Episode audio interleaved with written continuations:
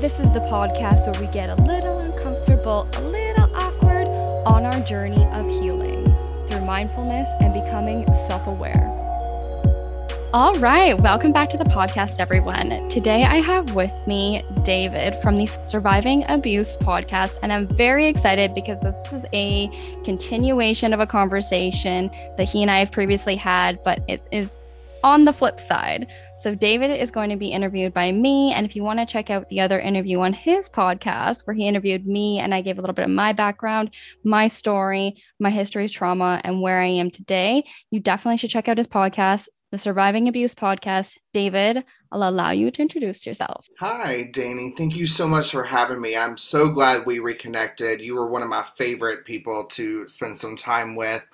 Um, gosh, it's been maybe a month and a half now, two months already somehow. oh, yeah, yeah. Well, um, for an introduction, my name is David, like you said, and I'm the host of Surviving Abuse podcast, and we dive into some very heavy, deep, dark stuff. But I try to show that there's life after trauma, and that we can we can laugh and we can grow and develop and and use the negative things that has happened to us into a positive way. I live in Knoxville, Tennessee, in the United States, so I'm a Southern boy. Um, and being an open gay man in the South can sometimes have its obstacles. Yes, uh, I can't even imagine, to say the least. Again, Canadian here, so it's a very different kind of climate in every single aspect. David, I really want to hear your story and why you're in front of me. Why are you so passionate about this? Why do you want to help others get to where you finally are on the other side of trauma? Sure. So, um, like I said, I'm an open gay man. I am 40 years old. And growing up, I was very blessed. I had the family, the mom and the dad that set me down when I was 18 years old and, and said, you know, David, you're, you're gay. Be who you are. Build a relationship with God. Let, you know, let us be a part of your life because if you don't, you're robbing us for knowing all of you and you're robbing yourself as well. And not very many gay people have that. And so I'm very I'm very blessed with it. So the reason I say that is because of course growing up we had our trials and tribulations, but it was never centered around being gay. And so I didn't know hate existed, right? Like, I mean, I would watch TV, I would watch movies, I would hear these things, but I just thought what was on TV was fiction and that it wasn't real. Uh, I was a server and a bartender through college, so I was a bartender for about 10 years. And of course, if someone's steak came out wrong or if their mashed potatoes came out cold, they would have no other thing to call me to insult me but the F word. But if I was a woman, I would be the B word. If I, you know, you know, like, so I never really was offended by that. It just showed me their ignorance. And I had so much love and support that that never really played a big effect on me until seven years ago. It was the week of Halloween. I was going through a breakup, and some friends called me and was like, you know, get pretty, get out of the house, let let's go out and have some cocktails, let's go have some fun. And there's this little karaoke bar that we were frequent frequent flyers at. You know, it was kind of like our cheers. Everybody knew us and we knew them. You know, um, I walked in and you know I would get on stage and sing my songs and and I do not hide that I'm gay. Like I love female country artists. I would get on stage and sing Shania Twain, "Man, I Feel Like a Woman," and the men were singing along with me and buying me a beer afterwards. It wasn't a thing, you know. Uh, but it but it is predominantly a straight bar, and a lot of the story is going to be based on um, surveillance camera evidence, uh, witness evidence, and what has kind of been put together at this point. And I want to give a trigger warning because there again are some some some heavy stuff. But apparently there was a man there that uh, was discharged from the military and did not live in Knoxville. Was uh, kind of driving through, and he saw me and he didn't like me. Um, the surveillance cameras show that my that I went to the bathroom, uh, left my friends, went to the bathroom, and this man stopped me to talk to me, and it looked like a pleasant three minute conversation, you know. Uh, th- there was no audio, but of course, bars are loud. But you know, it didn't look like I was intimidated or or being harassed. I actually gave him a business card. That's how pleasant the conversation looked. Well, of course, my business card has all my information. So I go to the bathroom uh, by myself. I come back, walk right past him, surveillance show all this. Uh, my friends and I, we pay our tab and we leave. And surveillance cameras show that three minutes later, he left. And the next thing I know, I my body is found 18 hours later. I had been brutally raped uh, by his body and foreign objects in my home um, for multiple hours and was left for dead. He thought he killed me. So how my body was found is the the guy that that attacked me. I always refuse to use his name, so I call him my attacker. My attacker uh, took my cell phone and was standing over my body, calling the mother of his children, um, confessing to what he had done, and that I was flopping like a fish out of water. Um, he said that my I that my lips were turning blue and I stopped moving. And so that's when he stole my car, my money, my credit cards, and left and went to another bar and uh, started drinking. While he was at that bar, allegedly, he starts confessing to other patrons about the F word that he just killed. They kick him out of the bar. That's it. They don't call the cops or anything. They just have him leave. So he gets in my car that he has stolen drunk and wrecks my car. When the cops come to the scene, he confesses to murder.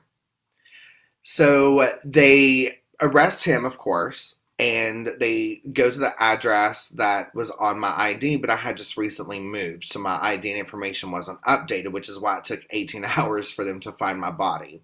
When they and when they impounded my car and they started searching my car, they found my apartment lease in one of the pockets of my seats, and um, that is how they found me. Assuming they were coming in to a deceased corpse.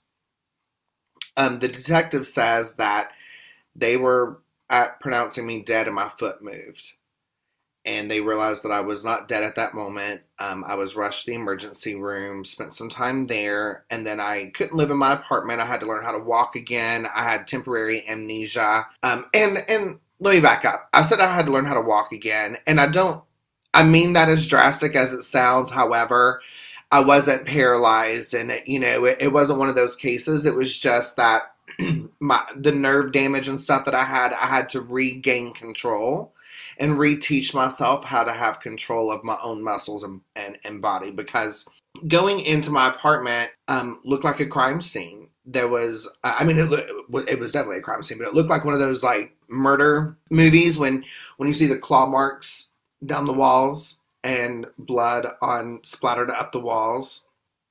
It definitely looked like that. There was even wooden stuff under my nails where I, when I kept coming to and he was moving my body from room to room where I was just trying to grab a hold of something, you know, to, to secure myself. So, you know, I um I am an open book and you can ask any questions. I do want to say that again, I have no memory. So the resources I also have to take with a grain of salt, right? Because no one witnessed the actions. And so the actions are based on the confession that he later made in court during trial. So I don't even know what all is a fact or not, which is terrifying within itself. Okay, first, I'm very emotional for you. Um, hearing the way that you are speaking and recalling and just I hear this very monotone voice, which is so natural when you are recalling and speaking of these events. But I can see in your body language and I can see in your face just it's gotten to a point, it's been how many years that it is almost an slightly outer body experience when you go to just explain all of this to someone again.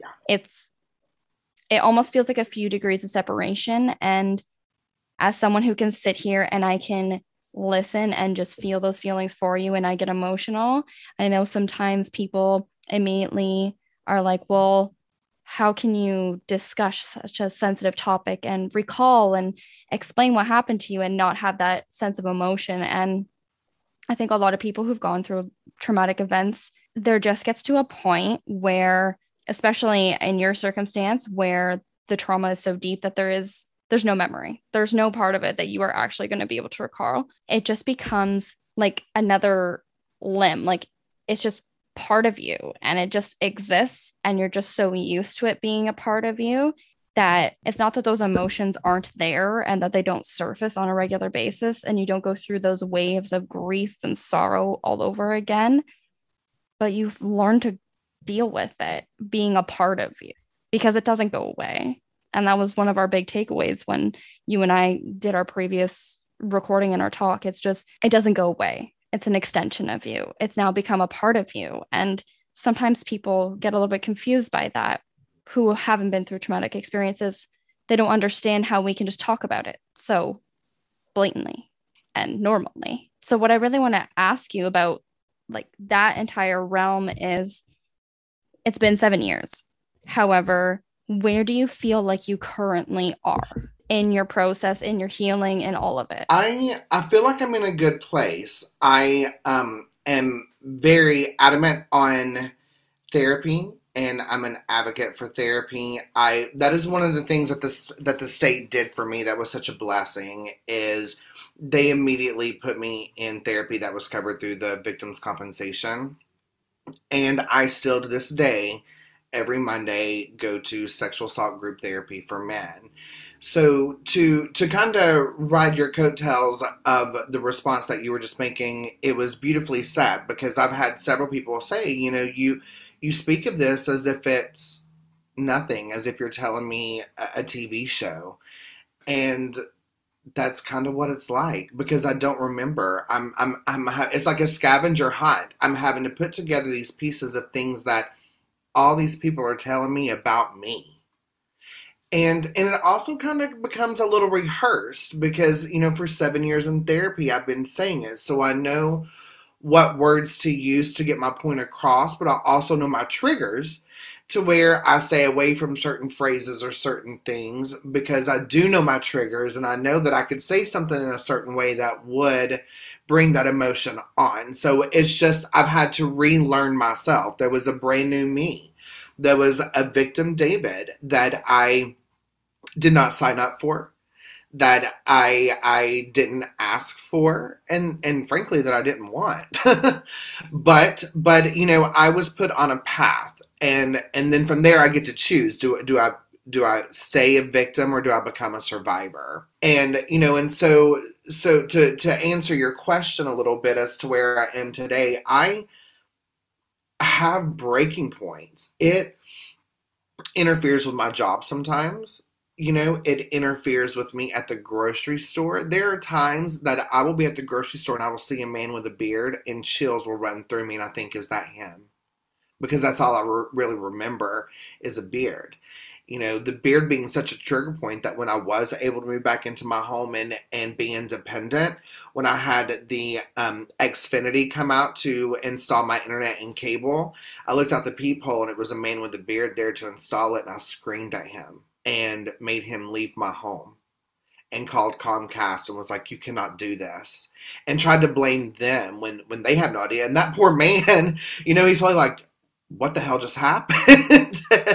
you know, God love him. And and you know, when I called my mom, very upset, and she reached out to Comcast and tracked down this guy and was like, "Look, please don't take offense." You know, because what if he had PTSD? What if he had triggers? You know, it becomes an endless cycle, and it's been and it's brought me very aware of that with people. You know, I used to get so easily offended by people, especially when I was bartending. If they came up and they were not as polite as I, I would get so offended. And and then I realized, you know, through this journey that you know maybe it's not me. you know and i i do think that i'm in a good place i that is one of the reasons why i wanted to start my my show is because i have been very proactive in my own health and my own growth and my own well-being and and i wanted to pay that forward in order for me to not let what happened to me be in vain, then I have to make something good come out of it. And darn it, I'm doing it and it's working, you know? it is. And I sincerely hope that you are very proud of yourself for even just the way that you are speaking in terms of compassion. You immediately were horrified by your trigger, which to no fault of your own, to the point where you felt so deeply that your mom helped you to pass along that compassion. And the fact that you said, well, what if he had triggers? What if he, like, you immediately realized just the way the world works and how similar we actually all really are. And what makes us human are moments like this, unfortunately these horrific moments are what show us how human we really are. And something I really want to ask you, and I like that you brought up how you were before when you were a bartender. Um, you know, this changed you 100%. It changed you. And I know we don't want the change. We definitely don't like having to grieve who we were. But I want to ask you about that process. I want to ask you what it was like for you realizing, being told what had happened to you, processing, grieving, and now looking back at, okay, that's who I was as a person then. Who am I now? You know, that that journey um was hard and it still kind of is sometimes. Luckily, I, have learned and and started loving the the new me, but it, but it took some time. So, because here's the thing, I, like I mentioned earlier, I didn't really know hate existed, right? I have always been a small guy. I my hospital records say that when I was brought into the emergency room um, for my attack, I weighed 130 pounds, and I'm five nine. So you know I've never been a crazy big guy, but I got so depressed I got down to 98 pounds to the point of people would see me and think that there was a drug problem and not a mental health physical attack problem. You know, I have always liked the way that I've dressed. I would dress kind of loud and and and I wouldn't dress flamboyant as like wearing women's clothes, but I flamboyant as in like color and patterns and things like that. But then I stopped. I didn't want to be seen anymore. My friends would look at me when we were out together. My friends would look at me at certain times and they would say, this is when you usually would make a joke about something and now you're not because I was the funny one. But I didn't want to be seen. I wanted to hide in a corner and sit in silence. And that is the complete opposite of who I am. I the way the way that I looked at things and the way that my mind worked at the time in the beginning is I walked in a room and someone didn't like how confident I was. They didn't like how flamboyant I was. They didn't like how open I was or that I accepted myself and that people accepted me and they wanted me dead because of it. Somebody hated to look at me so much that they wanted me dead and almost succeeded, you know, and and so it became a defense mechanism of if I dress in darker clothes or or if I dress without color or without a fashion statement and if I didn't bring attention to myself, if I don't get on stage and sing, if I don't make jokes, if if I can just be here for a head count but not here as a purpose or as a person, then I'll be okay. And when my memories started coming back to me and and the person that I used to be started coming back to me. And you know people people want to talk bad about social media sometimes but you know how like Facebook will give you that reminder of 5 5 years ago today you were doing this? Well that was such a blessing to me in the beginning because it was reminding me of things and people. You know it was even the little things i didn't remember like when um when i moved back to my apartment and I got everything, my internet and everything hooked back up, I realized that I love Days of Our Lives. I've watched Days of Our Lives for 30 years. I forgot that. And when I turned on my TV and my DVR was telling me that I had three months worth of Days of Our Lives to watch, I was like, oh, I guess I like this. You know, it was just those little things, like even tasting something for the first time and and re- remembering, you know, some story behind it or smelling something for the first time you know, like I even had to learn how to my therapist had to teach me how to redefine things. Like this is an emotion that is happy. This is what you feel when you're happy and so you know this is the word that you put to it it was like i was was newborn again you know but it was so hard because i wanted to hide in the shadows when i used to be the sun you know and i wouldn't cast a shadow on anybody i wanted everybody to have their moment i wanted everybody to have their time and i wanted to be a part of that with them and i became somebody that my friends couldn't even recognize you know um it has been I've learned to have fun with it. And and when I start to remember something that I have forgotten, um, you know, like I, I start to have fun with it. Like I always make jokes about my age and because I'm terrified of getting older. Oh, I'm not terrified of getting older. I'm terrified of looking old. So, so I always make jokes about, oh, you know, it's my 40 year old mind kicking in, you know, just trying to be silly. But but you know those jokes and stuff are starting to come back to me but I, I steered away from so much of what was my foundation you know i i it, it was like it was built on sand it, it came crumbling down one day and, and i had to rebuild it and, and it was and it is scary sometimes you know but but i've learned to enjoy the process there's quite a few things here that i want to unpack because i think that i can see the liveliness in you. And I can only imagine what you were like. But you just seem right now like such a wise, loving, charismatic person who I feel this sense of you're not ashamed of what happened to you. And that really translates through when you're mm-hmm. speaking and you're talking and you can make jokes and you're so present for people. And I think that's very admirable after everything that has happened. How do you how do you manage these triggers and still be true to yourself but also take care of that inner David that needs to be nurtured because your entire joy, your entire being was stolen from you. And that's exactly the words that you you spoke to me before. Like, you had your entire joy stolen from you. How do you manage those triggers now? It, it's been seven years, but they're still going to happen. So how do you how do you manage them and still find joy and still be charismatic because some days that's just feels impossible. Absolutely. Some days it, it sure does. And one one of the best medicines that I've found for myself is I like every other human being, I want to be the one in control, right? And so when I start to have this trigger, I could blame him and be like, I'm having this trigger that I can't control because of what this guy did to me.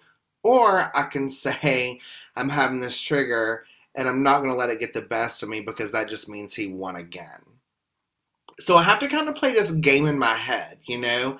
And when when you told me that when you said that you get the sense that I'm not ashamed of what happened to me and I'm not.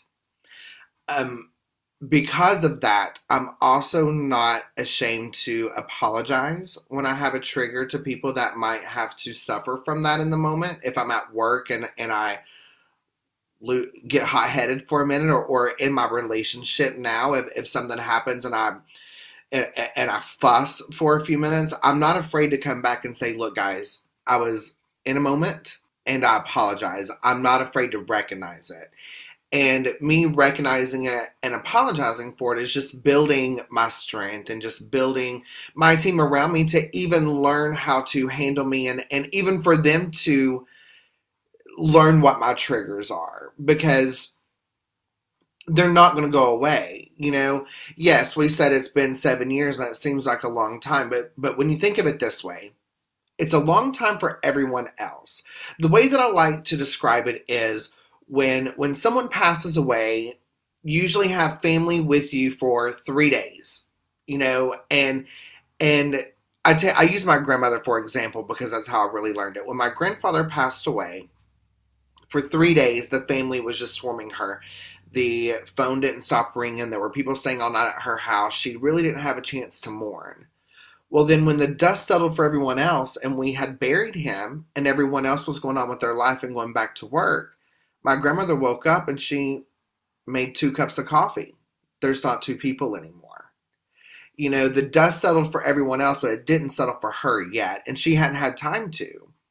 So when when you think about that as far as me and what I went through, I didn't have memory.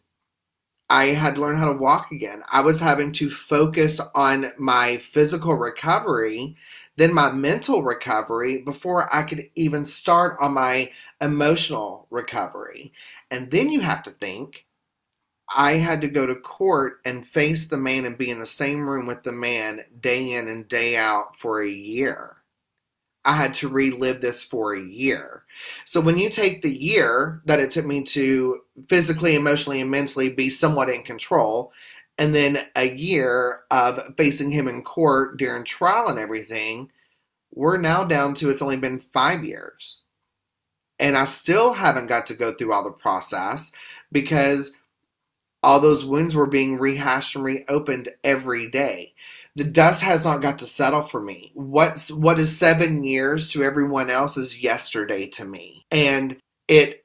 I'm sure you can probably relate to that too with, with, with the trauma that you've been through. The dust just does not settle. It doesn't get a chance to, and I've even had people say, "My God, David, it's been seven years. Like, are you ever going to get over this?" No, I'm not someone came into my body without permission. Someone is on the tip of my tongue. His name is on the tip of my tongue every day, and I don't know him. His fingerprints are all over my home and my my my body. I can't wash him away, and it, it's disgusting. But it it's got to be I mean, it, it, there, there's no way around it. It's the path that I'm on now, and I get to choose how I handle it. And and I'm trying my my darndest to do it in the most positive way. But of course, there are going to be times that I break. Have you had any kind of prolific moments in your healing journey where things just clicked for you to heal mentally and emotionally? I think that when I think of my own there's very, very specific moments that when I realized I was in control of my own life again, or when I realized I was finally safe in my own body again. What moments did you experience, and what were those prolific moments that you'd like to share? You know, I had to learn how to test myself a lot. Um, I remember uh, it was it was before my partner and I got together. We've been together going on four years now, and so I had like a year or so of of dating once I was at a a healthier place in my life, right? And so this guy had we actually met because he had followed my story. My story became very public. And so we had met and carried on conversation and then we got to where uh, I, I felt comfortable enough to go to his home and, and to have dinner. So I was in this new place with this new person, and we were having a glass of wine in the kitchen while he was still, you know, preparing food. And you know how sometimes you will shut a cabinet door and it shuts too hard? That he did that. And it triggered me.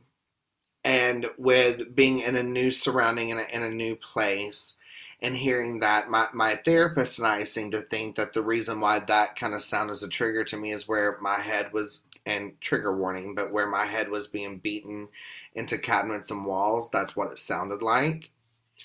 And so it became a very familiar sound to me and i flipped out.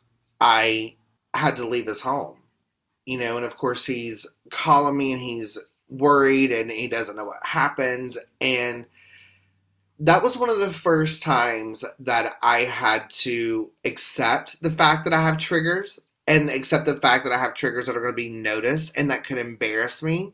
And I had to figure out how I was going to control that, how I was going to now drive this car. So finally, after the fourth or fifth call, I answered the phone and I assured him that it was not anything that he had done. And I, you know, I said it was just something about the sound of the cabinets and, and I just couldn't do it. And that's when I became when when I started realizing that I could apologize and that sense of relief that I felt when I apologized. And it was almost like it was like I was accepting who this new David was, you know, or is. And the, the control I felt with just accepting my new journey was very eye opening for me. And then, you know, through therapy, I was learning different different things. Like uh, my therapist asked me, "Where do you feel the safest? Like, where do you have the where do you feel the most enjoyment?" And my answer, funny enough, was the bathroom. I could shut myself up in a small room. I could turn on my music, and I could see and know everything that was happening in that room. That was the restroom. That was where I could go, and if the door was shut, no one else could come into. That's where I felt safe. That's where I could take off my clothes and cleanse my body. That's where without without feeling violated again. You know, I became ashamed of my body because I got down to 98 pounds. Um, people walked into the room at the hospital when the nurse was giving me a rape exam the rape test. You know, I kept getting violated. I there was pictures of me shown all over the states that I didn't approve to be to be shared.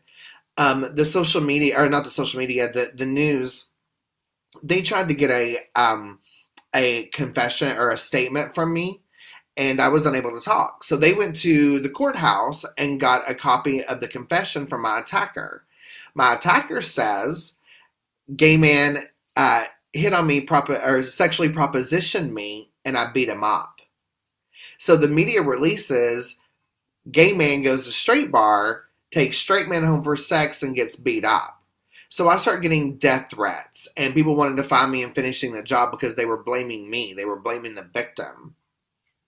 And so I didn't really feel safe anywhere, but I found that in my bathroom I did. There was um, a window, but it was frosted, so light could come in, but no, but we, I couldn't see out. I felt so safe in that room, and my therapist told me she said use that room even when you're not, you know, using the room for what it's for. Use it for your your safe place. And so I would go in there daily, and there was a list of songs that I would karaoke to that were positive to me, that made me happy.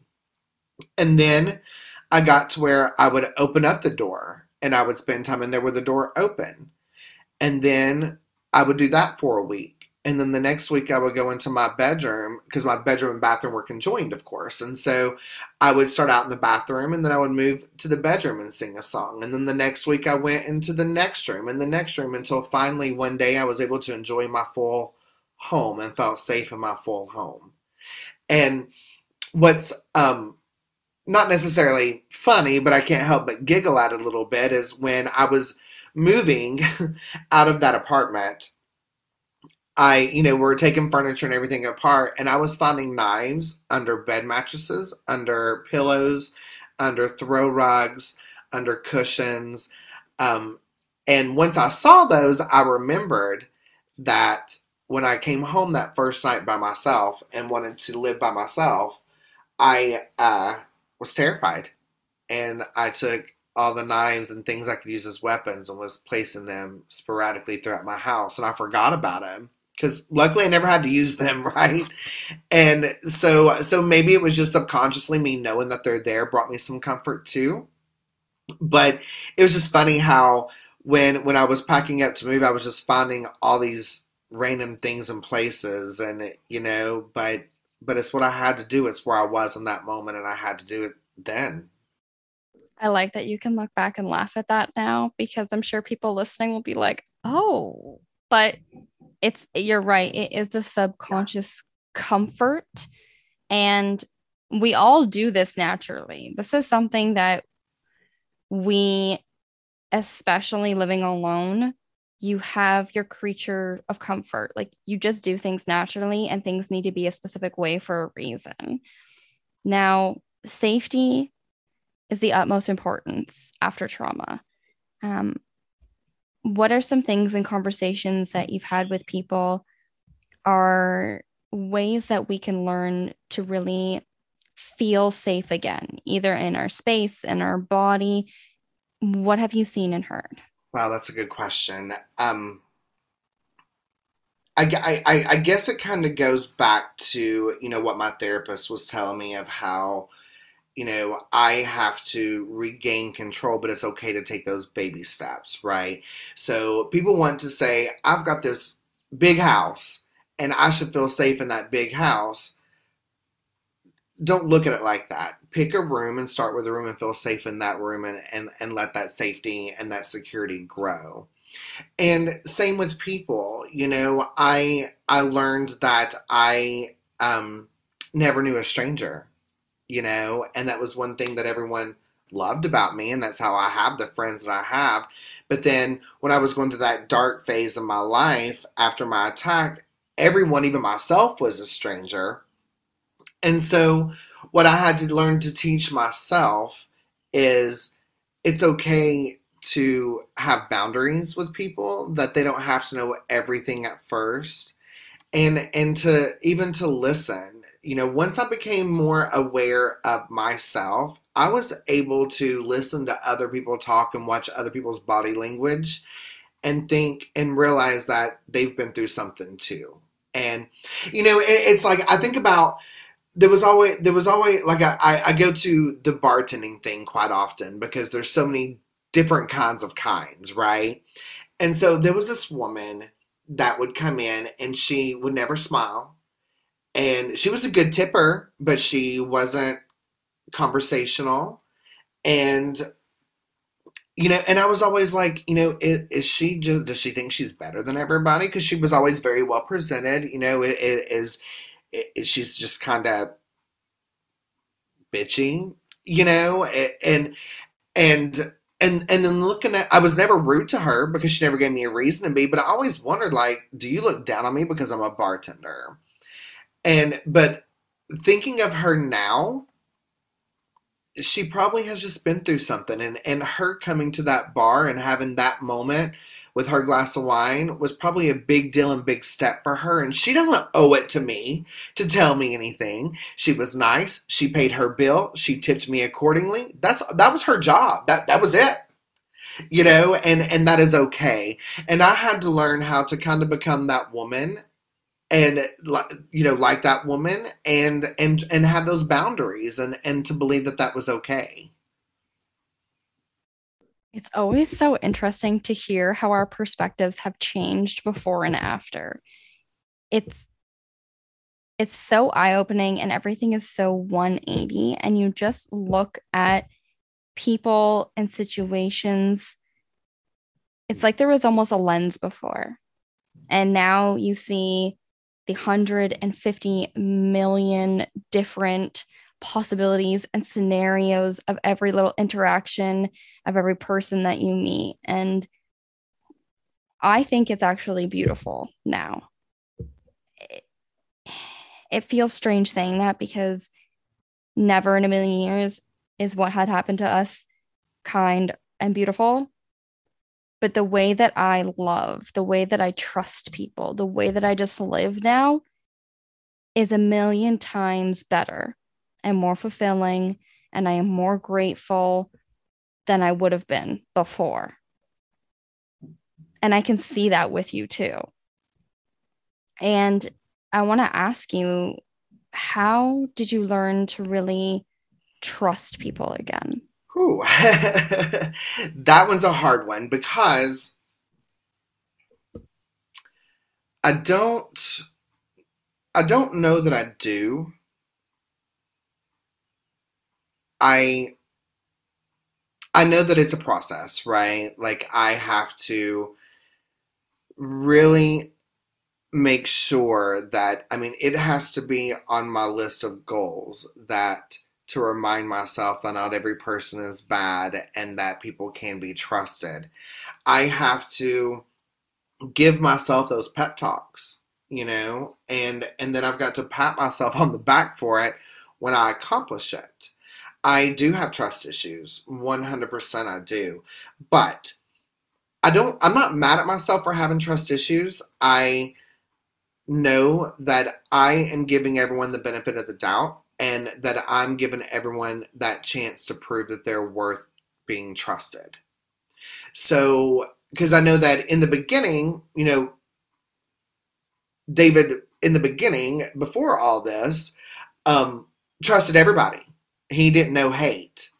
And then it got to that dark place where he trusted nobody, not even his own mother. You know, my own mother was going to kill me in my sleep, I thought, you know. And and then now that I'm at a more level place, I start to meet people and immediately will want to think, okay, look for all the bad signs, look for, look for the red flags.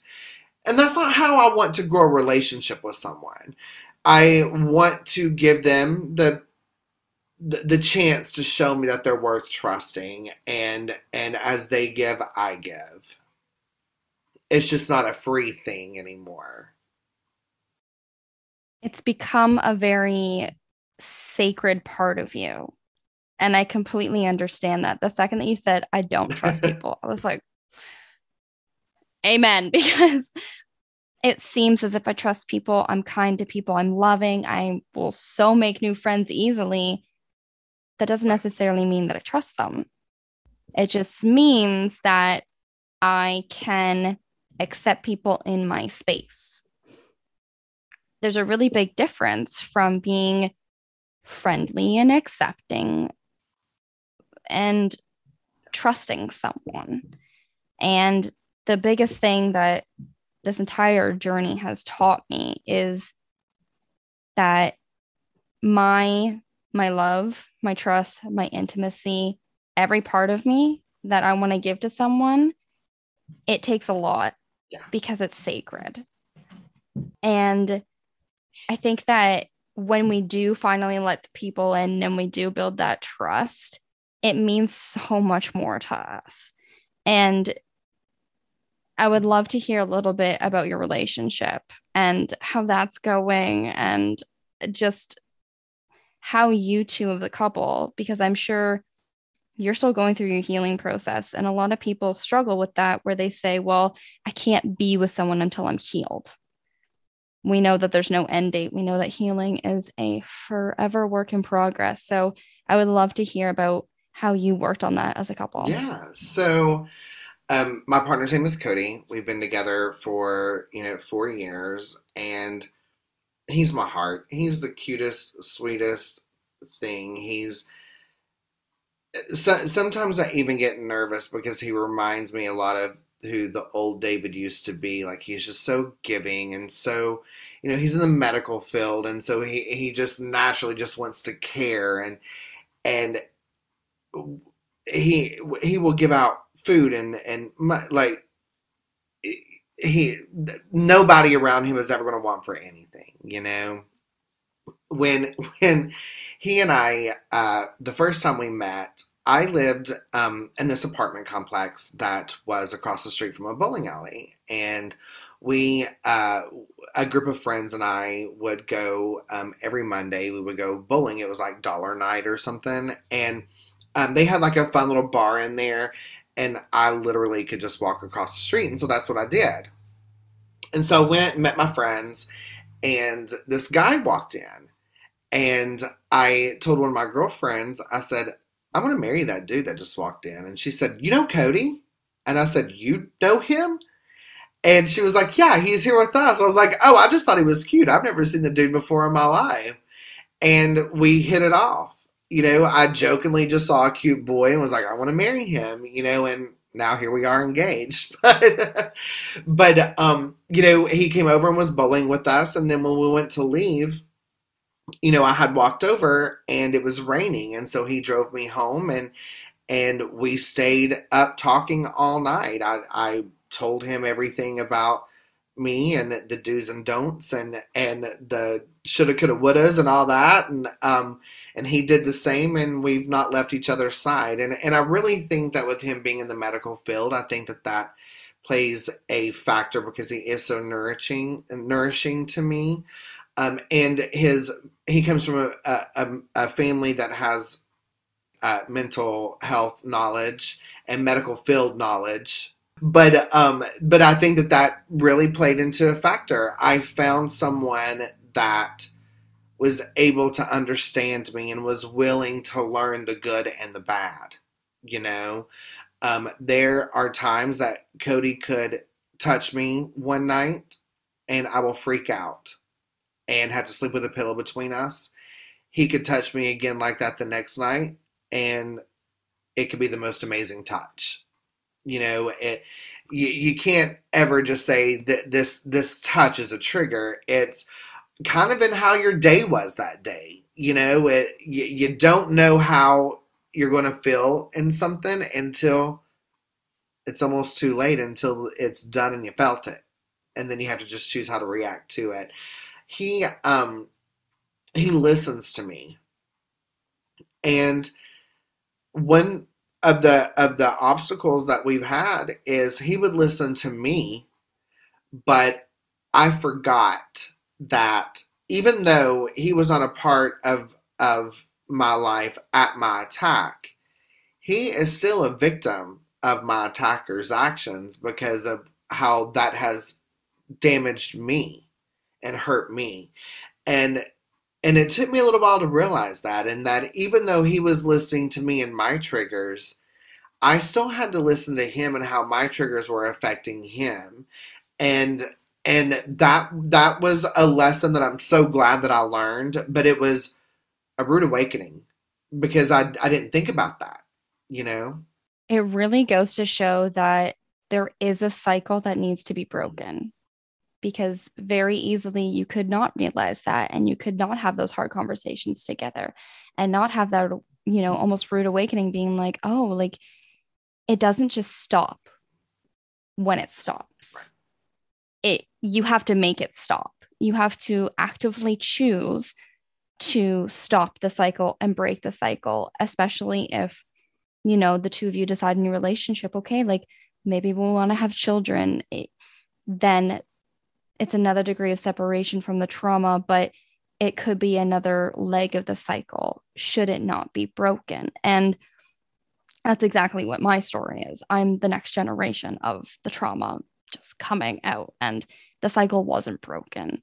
And that's something that you and I deeply share is we refuse and are going to do everything in our power to be the ones to finally break that cycle.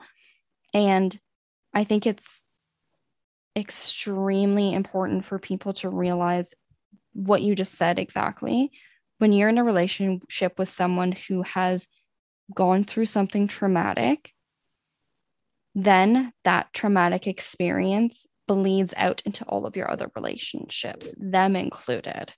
And that makes it hard for the person who has gone through the trauma to come to terms with and then need to adjust their reactions and emotions accordingly too because we're still learning how to deal with our own but we so badly love you and don't want you to become now a victim of our own trauma and make the abuse go on and on. But it's such a work in progress. And if you have two people that are willing to work on it together it creates this bond that is unmatched. And I'm so grateful that you have found somebody. I am so happy for you. Congratulations on being engaged. It's like you are proof that it's possible, that life is still possible.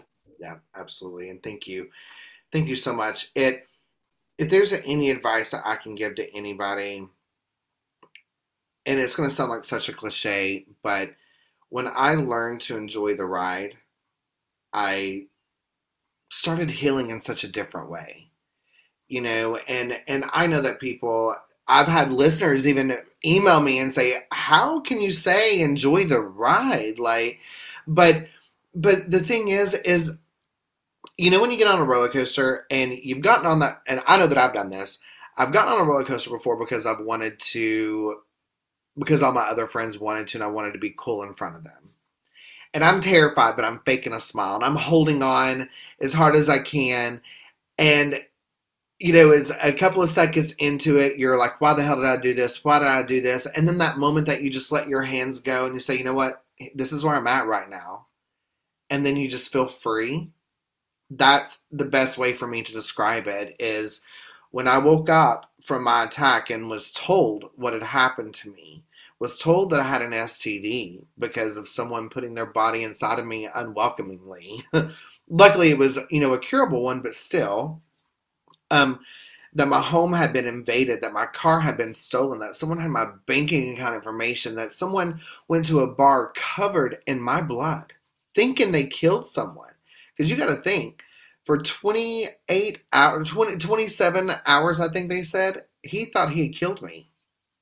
You know, and, and, I people ask me how can you enjoy that but it's not that I'm enjoying that it's that I'm on a roller coaster ride called life, and I can either white knuckle it and cry and scream the whole way, or I can just let go. And and it feels good to just let go. Surrendering has been the most healing thing I've done in my entire life. Surrendering to any emotions, surrendering to any process, surrendering to just what happens instead of resisting is where I have grown and become more of who I am meant to be. Yeah. David, thank you for this. I cannot express enough gratitude for you to share this space with me and share your story where can everyone find you on social media? Yeah, and thank you, Danny. Like I said, you're one of my favorites. So I hope I hope that our relationship isn't over. Um, but I would love for people to check out my show. Um, the best landing page uh, or landing spot is my website. It's um, survivingpodcast.com. It's got all my social medias. I'm on every uh, podcast platform. We're in well into second season now. There's uh, some fun guest surprises in there and some fun little things. And, and if anyone has a story they want to share, or even just to call in to give some helpful tips and hints to people um, who are also battling, like I would love that.